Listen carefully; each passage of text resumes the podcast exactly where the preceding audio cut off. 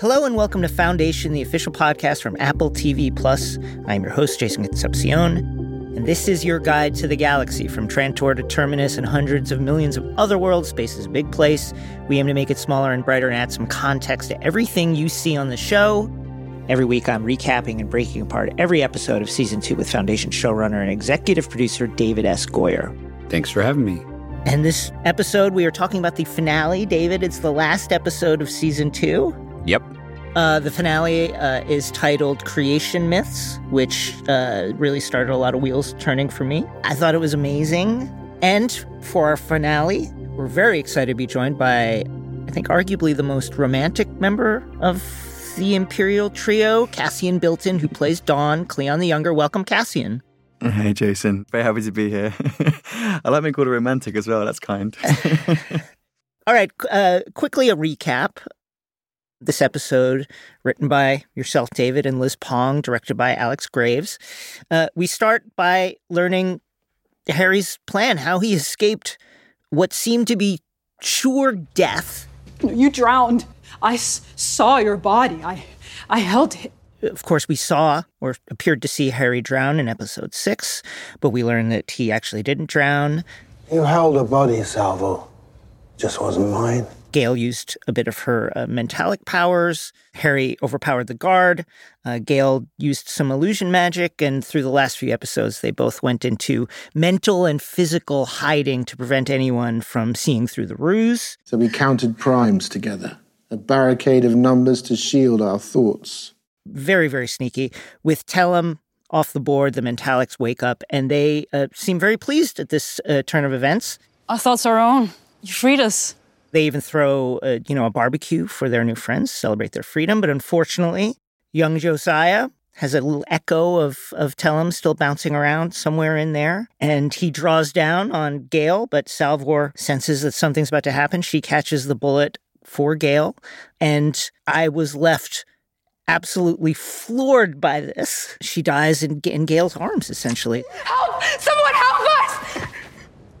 Still wary of the mule, Hari and Gaal enter cryosleep together. Day is on a power trip after destroying Terminus. He wants to blow up every planet that crossed him. We will destroy them all. Bel refuses. That's just too much. One planet, fine, but 7 or more planets, that's too much. Hober then shows that he has been in cahoots with the spacers and unveils their plan to crash the Imperial fleet into itself. We played you. And then through the use of that nifty castling device, Day is ejected into space. Constant is loaded up on the only ship that can escape the Destiny's destruction. Not a ship, a cleaning module. That's right, the cleaning. That's right. The external cleaning module. Hober and Bel go down with the ship, toasting the rebels with some of that terrible, terrible wine that Hober has been saving up. You can really taste there's a sweetness, but it's shit, right? Yeah, I think it might be corked. Constant's cleaning module docks into the vault floating through space, and guess what? Everybody is in the vault. The vault can do a great many things.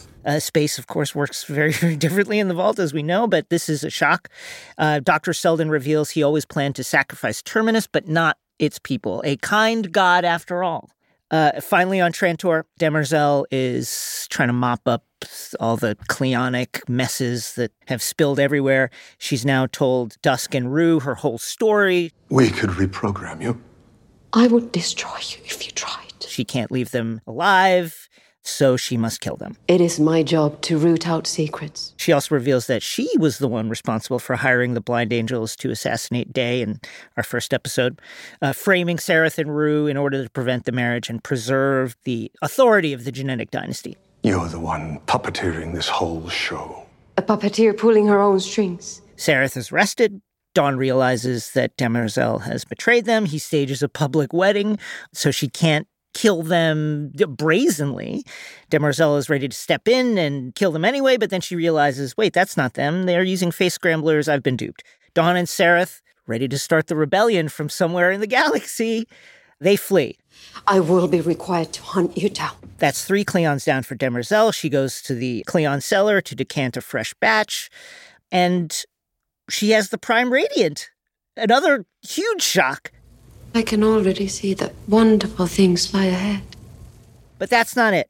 We end the season on a delicious cliffhanger of a hook. We see the mule looking terrified, vulnerable, scared of Gaal Dornick, talking to someone. You're not going to tell us, but who is it, David? But obviously, I'm not going to tell you. Gosh, I feel excitement and a little bit of pride of not calling the things, but kind of knowing that there was a larger plan taking place. How are you feeling? Emotional. I mean, it took us about 2 years to make it. We shot for 213 days. So, wow.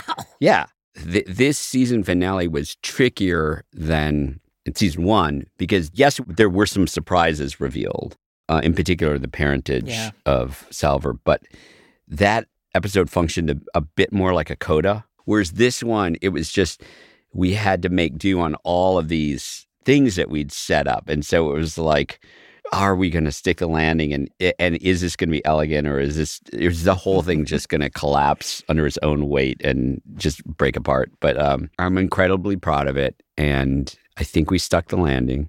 I would say so. And a lot of second seasons falter. And I don't think we did. I think you guys elevated, if anything. Well, thank you. And yes, a lot of your predictions were right, but not all of them. That's right. Not all of them.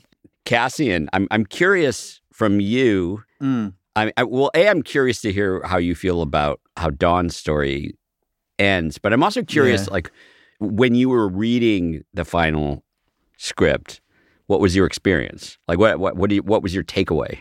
I think from a Dawn point of view, I remember we had this great chat at the beginning of the season, and you were like, I just want Dawn to have the ending that we all thought and wanted for him in season one. Yes. And there's something really like nicely redemptive about Dawn finally getting that driving off into the sunset moment that in season one, from the outset, it's just bad news after bad news after bad news.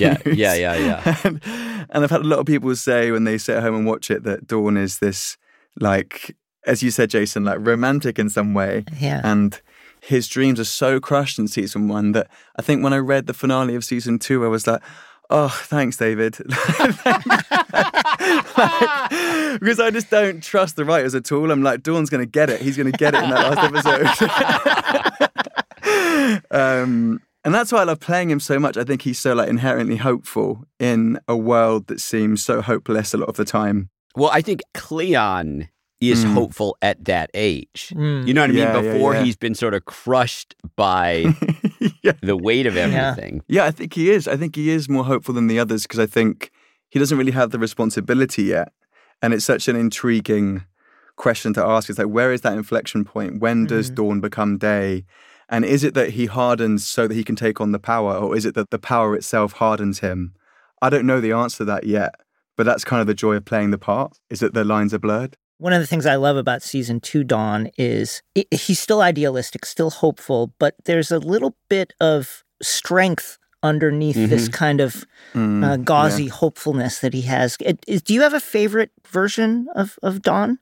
I don't know if I have a favorite because obviously I've got a bit of a soft spot for the original Dawn. But I think there was something really fun about turning up on set at the beginning of this season and saying to Alex, one of our directors, and David, like, so are we playing the same part or are we starting again or are we kind of doing both? And that's basically what we ended up doing, which is, yes, I'm wearing the same costume on the same sets with the same actors, but this is a very distinct person and holds himself and feels comfortable in his skin in a way that season one Dawn never would. And I think something that I certainly tried to point towards is we need the audience to conceivably believe that this Dawn could end up being Day, maybe not in the near future, but for Sareth's character to be that much of a threat, it's far more exciting for the audience to think, well, actually, the succession could be a lot sooner than it would have ever been for season one Dawn.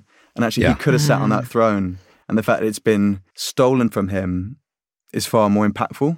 It's interesting what you said about the portrayal of Dawn this season kind of being a combination of both, because it's this really tricky tightrope that we walk, my fellow writers and I, with Day, Dawn, and Dusk, because they are different characters, but at the same time, we are aware the audience sees them as different, but not different. Yeah. Do you know what I mean? Yeah. And so we want to portray them as different characters, but also build on the audience's awareness of what they did. So to that end, we felt this Dawn needed to be not quite as naive as the previous Dawn. It's a really tricky writing, performing conundrum that we've set upon ourselves that I've never experienced before. Yeah, 100%. And Jason, I think this is why David is such an unbelievable presence to have on set, because he is kind of our lighthouse in a lot of ways and is so good at directing us and saying, well, you know what, actually, you don't need to worry about that right now, or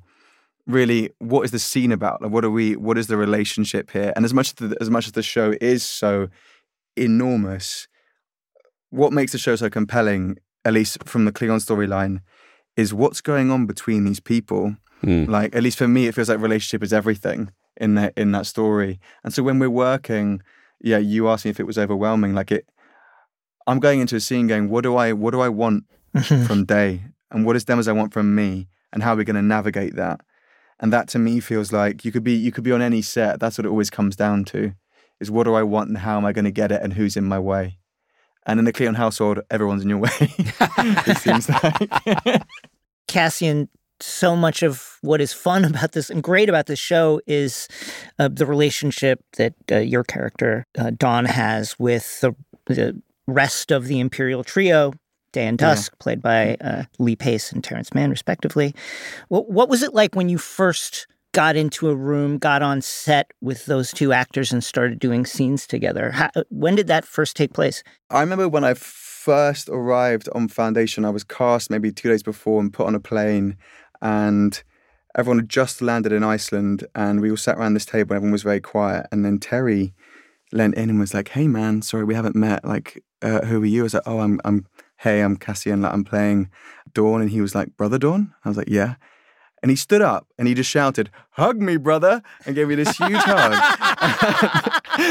And I think ever since then, I felt so welcomed by him and Lee. I mean, it's kind of like a riddle, this part. I've heard Lee say that before, and that's definitely how I feel. It feels both like we each have distinct ownership, but also like collective ownership. And it's a bit like jazz music in that you sort of learn the rules of the Cleons, or Cleon the First, I guess, and then we each independently break those rules in ways that are similar, but also ways that are different. And I think what's so fun about season 2 is that we've kind of laid the groundwork and we don't need to be too on the nose with it with the audience. Like, they already get that we're meant to be identical, and we just have fun riffing with that idea. And I remember there was a moment, I think it was you, David, or maybe it was Alex, where we were just on set doing scenes.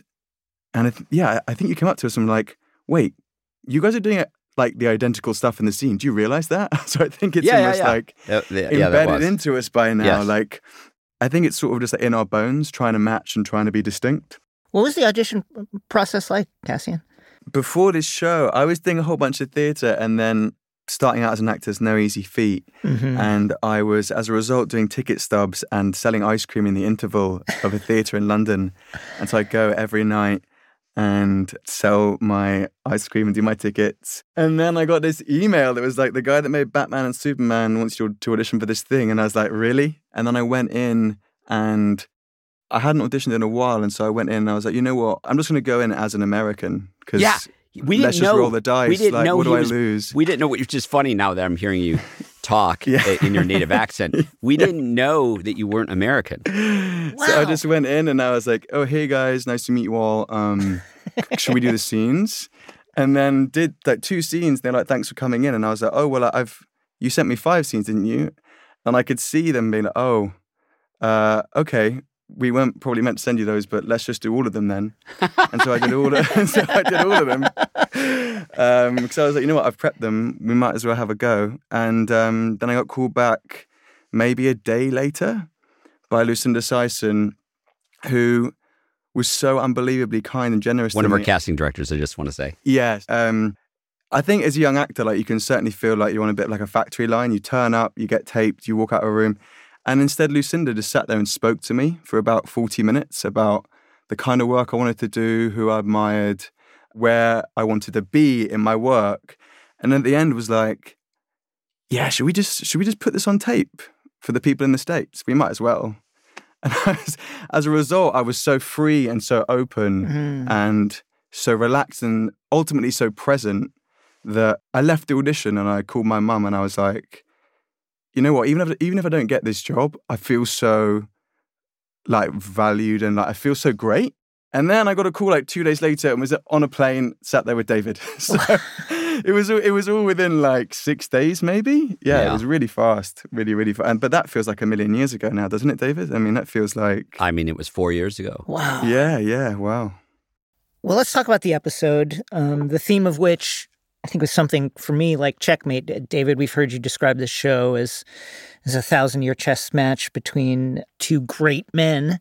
And here it feels as if Hari has certainly won this round of the game. For sure. Hari and Dr. Seldon have seen many moves ahead of everyone with only a few notable hiccups. Tragic hiccups, really, when you think about Salvor dying and all of Terminus being destroyed.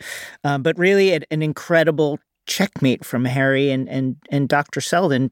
So many threads come together in this episode. How are you able to kind of keep track of all of this throughout the season to get here? I have no fucking idea.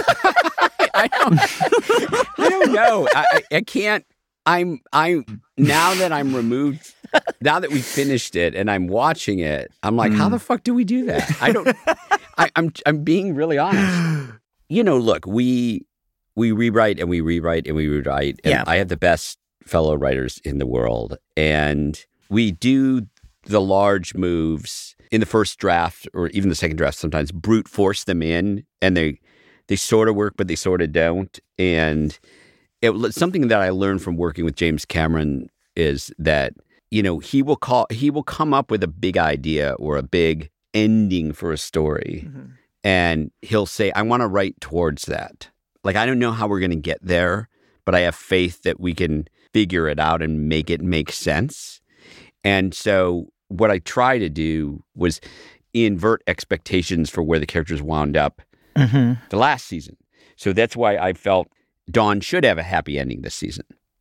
And as horrific as it was to kill Salvor, I felt that also, you know, you can't always give the audience...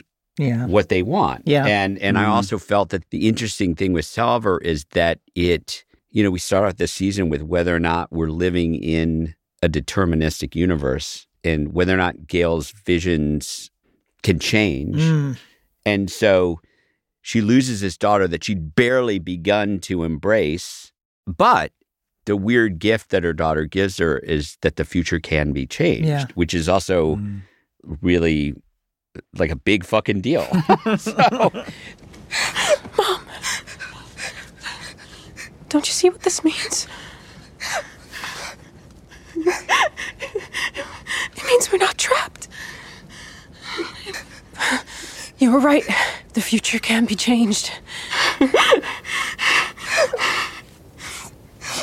You can still get it back on the right course. I have... absolute faith. No. Salvor! You know, shockingly, tragically, heartbreakingly, we lose Salvor. I was not expecting it. Genuinely surprised. Genuinely shocked. You know, the shot when you held on the shot and you watch her die, I'm like, oh my God, that... They're doing it. Tell us about that decision. As a viewer, I like it when I'm surprised, but when I feel that it's not gratuitous. Yeah. You know? I mean, we were playing fair. We do talk about it in the end of the second episode. Yeah. You know what I mean? Yeah. It's not, I don't think it's a move that comes out of left field. So I do think the audience will be surprised, but if you go back and rewatch the season, they're talking about it the whole time. It's the one of the major motivating forces for Gaal's storyline this season is... what if Salvor died? I need to prevent that. Yeah. So the writers, my fellow writers, did not want to do it when we first talked about it. Liz Pong, who was the co-writer of the episode and a tremendous writer, she really did not want to write that scene. Like she's like, I don't think I can do it. And I said, I will take a stab at it. So I wrote it, those scenes, and I said, listen, if you don't buy it, if you don't think it works, we won't do it. And to a person, they all said, fuck you, it works, you know?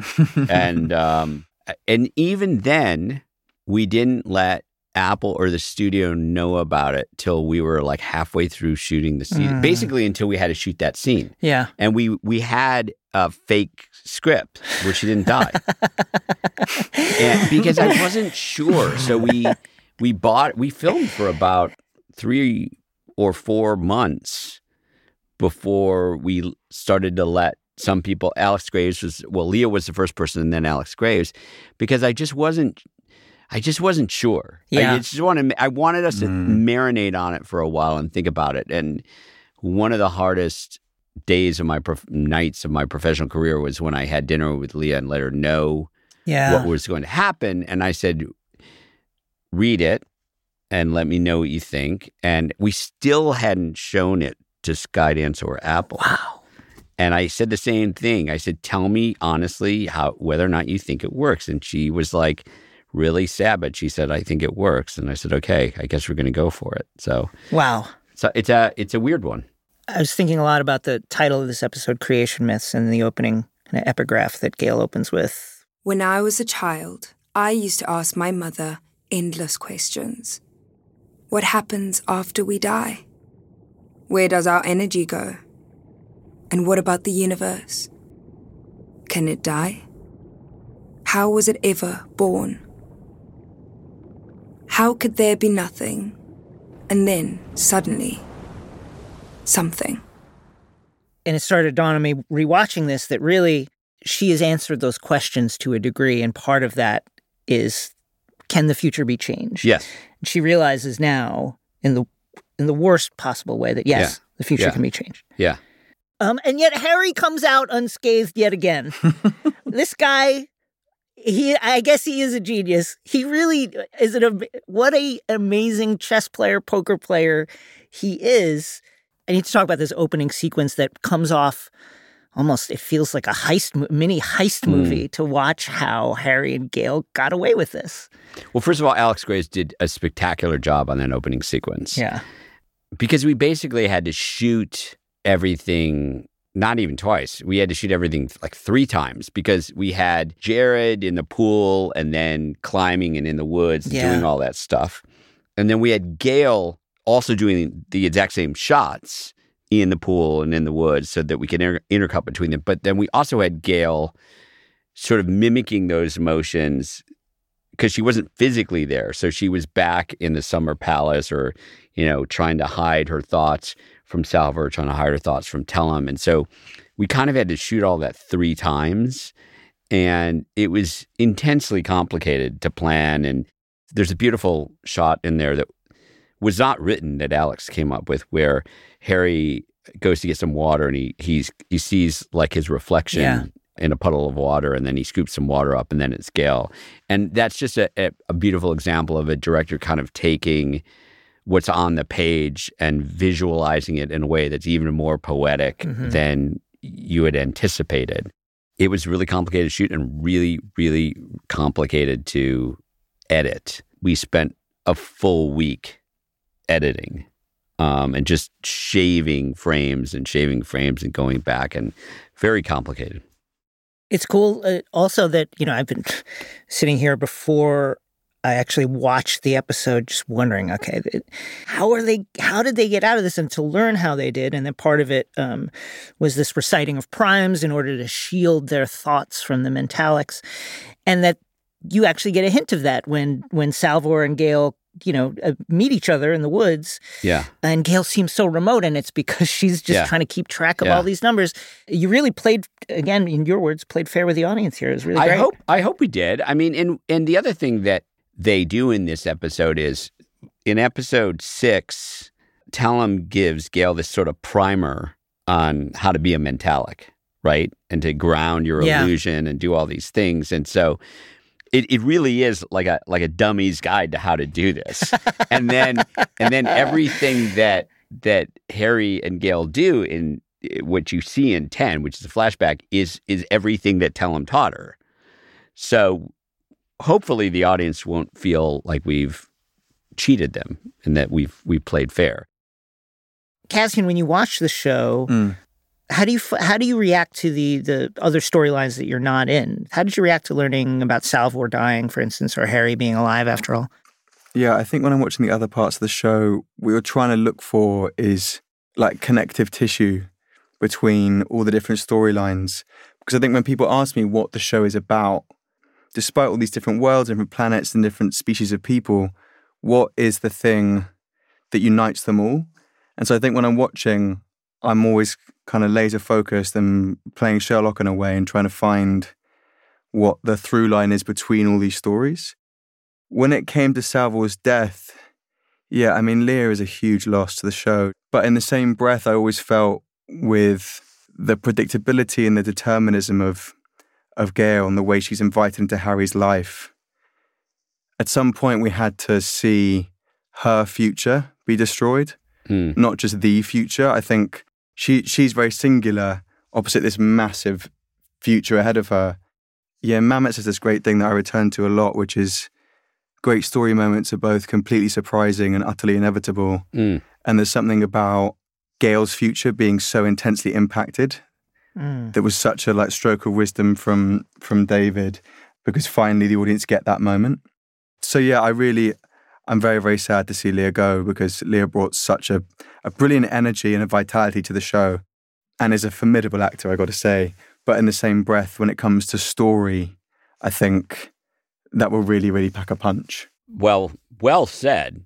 I have to say, thanks, David. I mean, I think if we do this third season, you should co-host this. But the other thing, though, I would say is it's fucking Foundation. So, like, we killed off fucking Foundation. Yeah. No, but we killed Alfie, Race's character, off. Yeah. Right. Yeah. In episode 5 of season 1, and then did a scene with him. Yeah. In season 2. Yeah. And so, it's not impossible that we'll see Salvor again. Even without trickery. So that's one of the things that I enjoy about the show, is that we kind of go back and show you scenes that kind of reframe the context of certain things. Okay, let's break down where we are essentially in this story. Empire seems very, very creaky now.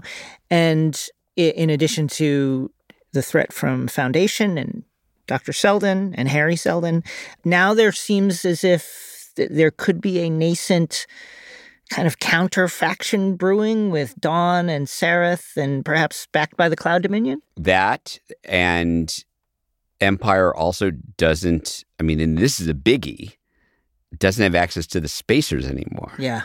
So what that means is that Empire won't be able to just jump, fold space willy-nilly. So they've really been kind of crippled. And conversely, even though Foundation's fleet is small, Foundation can jump these whisper ships to Trantor and back. And so Empire's really back on its heels. Okay, let's talk about Day for a moment. I began to think about the corruption of the genetic empire is essentially like, 3 kind of bodies orbiting each other, slowly coming out of alignment. And I think you really see that with Day, who is in his full grandiosity here after what seems to be surely a victory. His aura, though, is off. Why does he never put his aura back on? Is he just that arrogant in that moment? Full victory. Oh, yeah. Everything is destroyed. Yeah. Well, the question is whether or not the aura would have saved him in space. I don't think it would have. Right. Would it saved him from decompression? Maybe, but not the lack of oxygen. Right. So I'm not sure that would have made a difference in the end anyway. And I do think if he had paused to get his aura when he left the vault, he probably would have turned it off when he was fighting Hober anyway. Yeah. Because I just think he's so fucking arrogant. I agree. He thinks he's completely owned them. Like, he's just like, I destroyed the planet. I'm on the top of my game. I'm awesome. And he's completely wrong. And that's due to the spacers and their deal with Hari. Yeah. Something's wrong with the jump sequence. Abort! What's wrong? What's happening? Each ship is jumping into the space occupied by its neighbor. A chain reaction that will consume the entire fleet. Stop it. Jump us to safety. I cannot. Space, once folded, stays folded. Then prepare a lifeboat for me. The command sequence also disabled all of the landing bays and the launch tubes. But your spacers will also die. It's suicide. A small price to pay for my people's freedom. Talk about the breadcrumbs, the little things you laid here, because I felt like this is the one thing I felt like I got right. Sort of. You got a couple of things right. Yeah. You know, it's set up in episode 3, right? You see Hober trying to pull a con. So you think when Harry talks to him, you know, we were saying to the writers, like, he's got to try to pull a con. Yeah. Like, he's good at being a con man. So Harry, or Dr. Seldon, rather, has to employ him to be a con man and to play this shell game with the spacers. But the other thing that's set up in episode 3 is the fact that Bel is mining for this material that the spacers require for their diet. That's the choke chain that Empire uses to keep the spacers in check, because that's how they're able to navigate.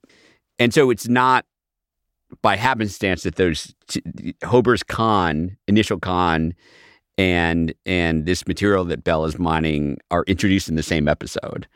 We talked about Salvor's death, how it affected your team, the show.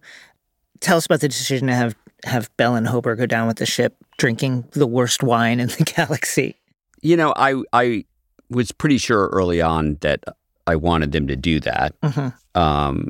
And share the wine. And it's tough because I really like both of those characters. I like them in the books, and then I liked our versions of them in the show, and I adore those actors. Mm-hmm. And so, you know, I toyed with, you know, could we have contrived to have certainly at least Hober survive, you know, mm-hmm. get in that cleaning module. It seemed like if he really squished in with, you know, constant, they could have fit. And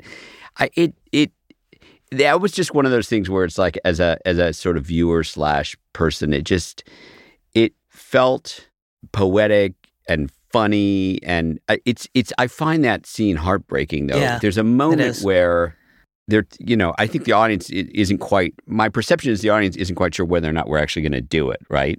That's how I felt. And there's this beautiful moment, I remember seeing the take, where Hober sort of glances off camera at the lights that are flashing. And you see both of the characters are trying to be brave, but Hober's kind of getting distracted and just looking out there and just, fuck, I'm going to die.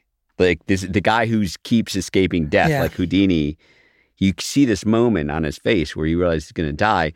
And that's when Bel says, hey, and redirects his attention back to him. And, you know, what was that crazy creature, you know, that horrible beast? And it's such a generous little moment that Bel does. And he does distract him from his impending death. And it just kills me every time I see that.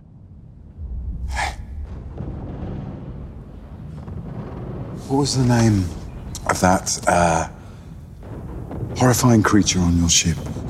Oh, who, Becky? Yeah. This wine tastes like Becky's asshole. It does, yeah, that's the toast. To Becky's asshole. You know, and then just undercutting it with just the most ridiculous toast of all time, which is funny, but also heartbreaking. I don't know, I'm just really proud of Alex Graves, who directed that, and just everyone. It's exactly the kind of ending for a character that I like, where it's funny but heartbreaking at the same time, and bittersweet, and all the things that the shows that I really admire. That's what we strive for, and I just think we would have been cheating the audience if Hober had escaped. I think his journey was to be the fool. Yeah. Who then does the right thing at the end and makes this grand sacrifice, and because of that pierces Empire's hide, you know, by robbing them of the spacers. The vault, how big is it? It clearly, we're just scratching the surface of the capabilities of the vault, but how did it achieve saving everyone on Terminus? And I would assume there's an upper limit to how big it can get. If you go back to the opening of episode 10 of season one. Mm-hmm. We did show the vault in space because it had to get from the Deliverance to Terminus in the first place. So it is clearly capable of moving through space, of having some kind of propulsion and whatnot, and containing some kind of environment within it. Is there an upper limit to it? Yeah, there is an upper limit to it. But I think the inside of it is at least as big as Manhattan. Wow. Possibly even as big as the entire planet of Terminus.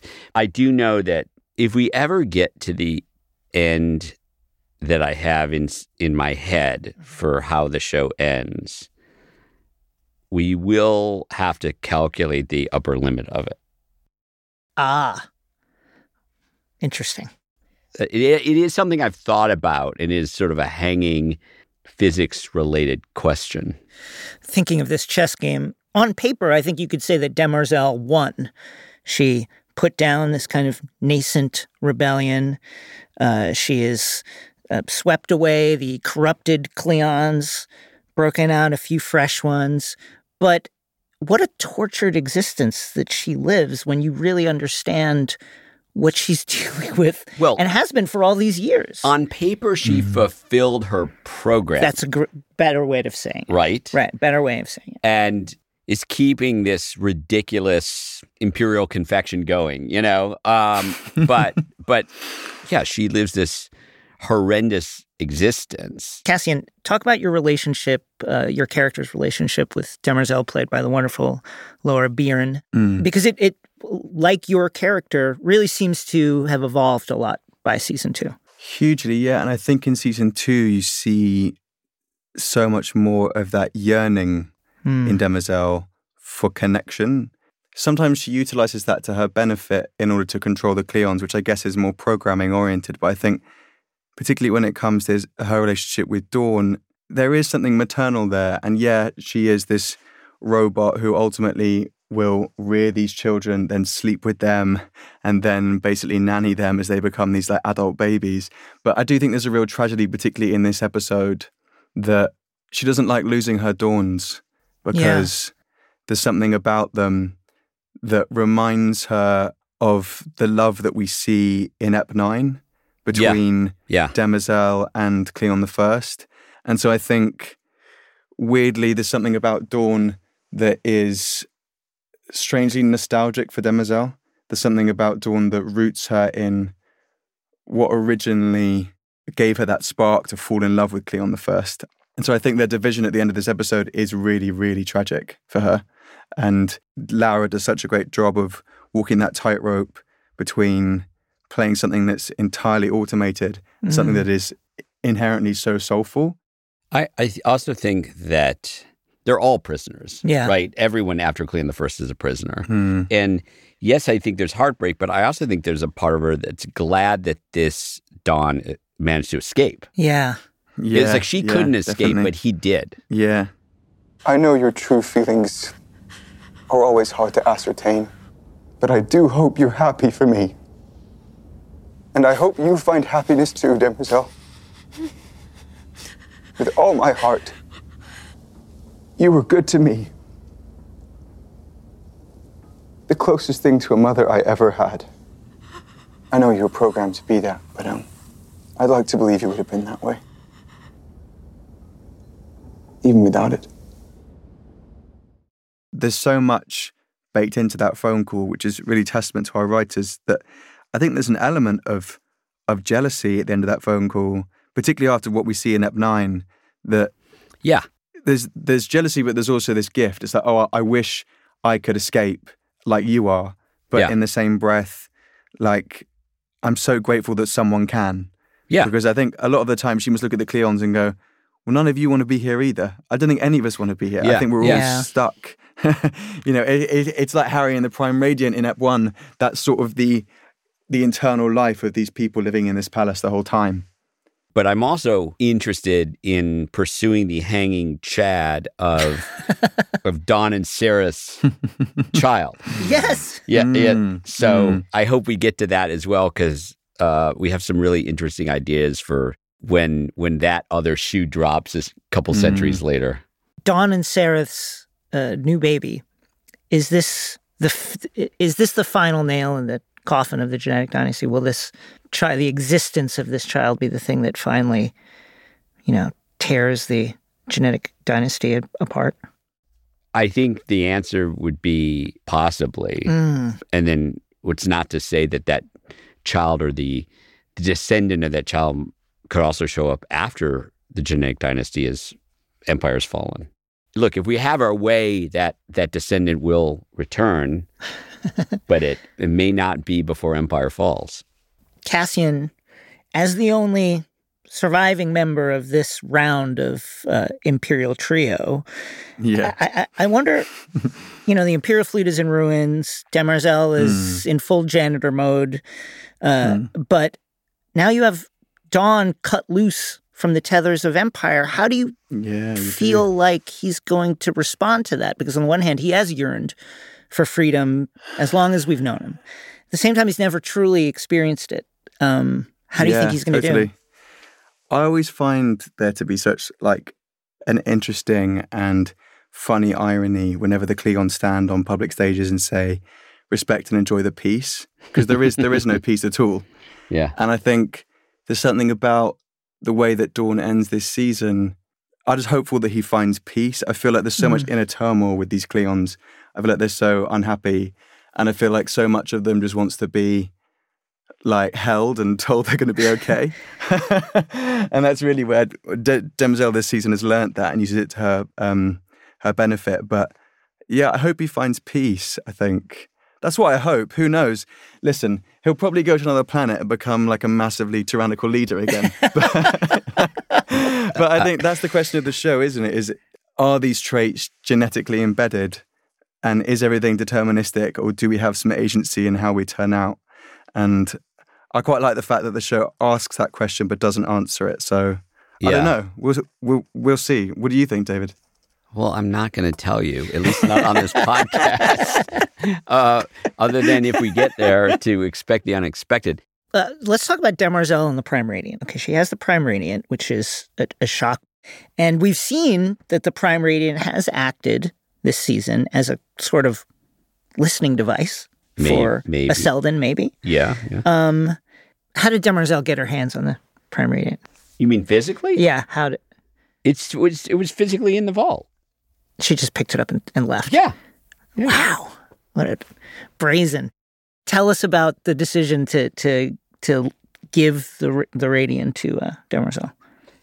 Well, that's one of those examples of writing towards something, right? So I think I had that idea pretty late in the game, like when we were writing episode 9. And I just thought it would be unexpected. Yeah, it was. Right? It really was. You know? And just like a baller move on Seldon's part, we've explained that it's a quantum device that essentially exists in the state of superpositions. It can effectively be in two places at once. You can think of it in that way. And so if Gaal has the Prime Radiant, Gaal or Hari on Ignis, a Prime Radiant or an aspect of the Prime Radiant, that could allow them to spy on Seldon in the vault. But once Seldon realizes that he's the left hand and not the right hand, and that there's another foundation, one could surmise that Seldon could use this to spy on Demerzel, an Empire, in the future, which could be valuable. Can I tell you my theory? My tinfoil hat theory? You know, she's the only thing holding this Empire together, really. And I think... what's the thing that she wants more than anything else? I think freedom. I think with the Prime Radiant, she could try for a factory reset. It's a supercomputer. She could try and figure out if that thing could set her free somehow. I think that is a definitely plausible, viable idea, which I'm neither going to confirm nor deny. But I will say this: there's another aspect to it too. That beyond even those two things that we talked about, that's interesting. And finally, the mule at the end of this episode seems truly scared, which is such an amazing, cliffhanger. Flipping the script, yeah, of Gaal. I have to find Gaal Dornick before she finds me. I have to destroy her. It's interesting. That scene was a scene that I wrote very, very late in the game. I mean, we were well into shooting the season and had this idea for that scene. And I just thought it would be really interesting to just, you know, it'd be like, I don't know, I'm going back to like the early MCU days of like, you know, showing Thanos early on, but then showing Thanos like all doubtful, and, you know, or something like that. Every time in the past people wanted to adapt Foundation, they always wanted to start with the Mule. And I just felt in my bones. I said to Apple when we pitched it, you're not going to get the Mule until season 3. And then I sort of trickily found a way to preview the Mule in season 2. And one of the reasons why I wanted to go with Apple is because everyone else wanted to have the Mule in the first season. And Apple was willing to wait. So, yes, it seems like Empire's on its heels and Foundation is ascendant, and then this Mule guy is going to show up and just completely put everything in a blender. And what's exciting about that is it creates for the possibility for some unexpected alliances.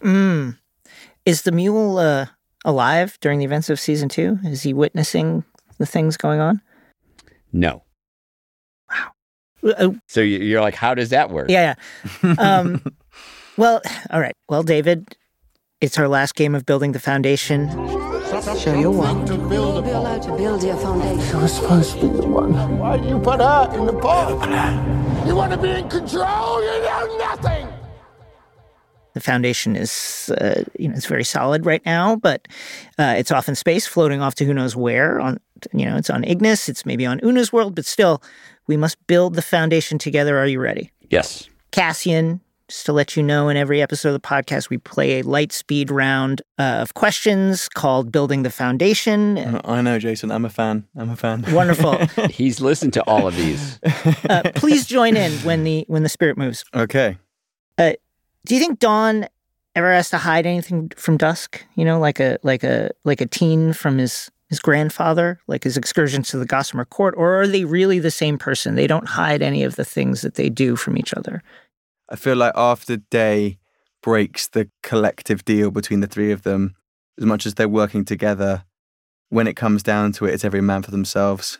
David, what is the is there a name for the spacer scales that were embedded in Hober's arm? No. What do they do? How do they work? I have no idea. Okay, great. Oh my God. That's fantastic. I'm not even going to try to bullshit you. I love that. Is there another foundation? Like a third foundation? Like a third foundation. Why do you think that? I mean, what is Kale doing? Oh, interesting. You know. Well, I will say this. There is another faction. You know. Okay. I like it. That's kind of been hiding in plain sight from the beginning. Okay, now, fine, I'll rewatch. I mentioned Kale as part of my clearly not correct theory that there might be a third foundation out there, which leads us to the enduring mystery of Harry's body. How did he get his body back? If we get to the second or third episode of season 4, you will learn that answer. Wow. Who was it that Kale and Harry talked to? I can't tell you that. Gentlemen, you have to choose one form of immortality. Which would you prefer, Harry's, Tellem's, or Empire's? Only one is truly evil. So that's yeah, but they're all awful. Yeah. Yeah. You know, I don't think I'd want to be a digitized consciousness. I mean, I guess if I didn't care about morality, it would be Tellem's, right? And I don't think I'd want to be just a clone with no agency. Yeah. If I didn't care about stealing a body, I would go for Tellem. I don't know. What about you? I think obviously I'm biased, but I think there's something about the illusion of the fact you're your own person. There's at least something. Oh, okay, fair enough. There's something about the fact that you like, or at least I can pretend that maybe I'm different. So maybe the clones, because the other two seem pretty bleak to me. They're all bleak. They're all awful, which is really interesting. Yeah. What a good question, because it's like we offer by season 2 3 forms of immortality, and they're all awful. They're all terrible. Yeah. Well, gentlemen, thanks for joining us, David and Cassian. It's been a wonderful journey this season, rousing season finale. Thanks so much for joining us. Thanks very much. It's a pleasure to be here as always. Wonderful wrap up. And I cannot wait for season 3. I got to find out how we got that body. It looks like we may get the opportunity to delve into that now, which is cool. And thanks to all the listeners out there listening to Foundation, the official podcast. Be sure to follow on Apple Podcasts to get the next episode in your feed, and watch Foundation on Apple TV+ where available. This is an Apple TV+ podcast produced by Pineapple Street Studios. Our executive producers at Pineapple are Gabrielle Lewis and Barry Finkel. Our producers are Ahmed Ali Akbar and Ben Goldberg. Our managing producer is Bria Mariette. Darby Maloney is our editor. Engineering and mixing by Hannes Brown. Music by Carly Bond, with additional music provided by Apple. Very special thanks to Madison Perna, and I'm Jason Concepcion. Thanks so much for listening. Close your eyes, listen to my words, and dream.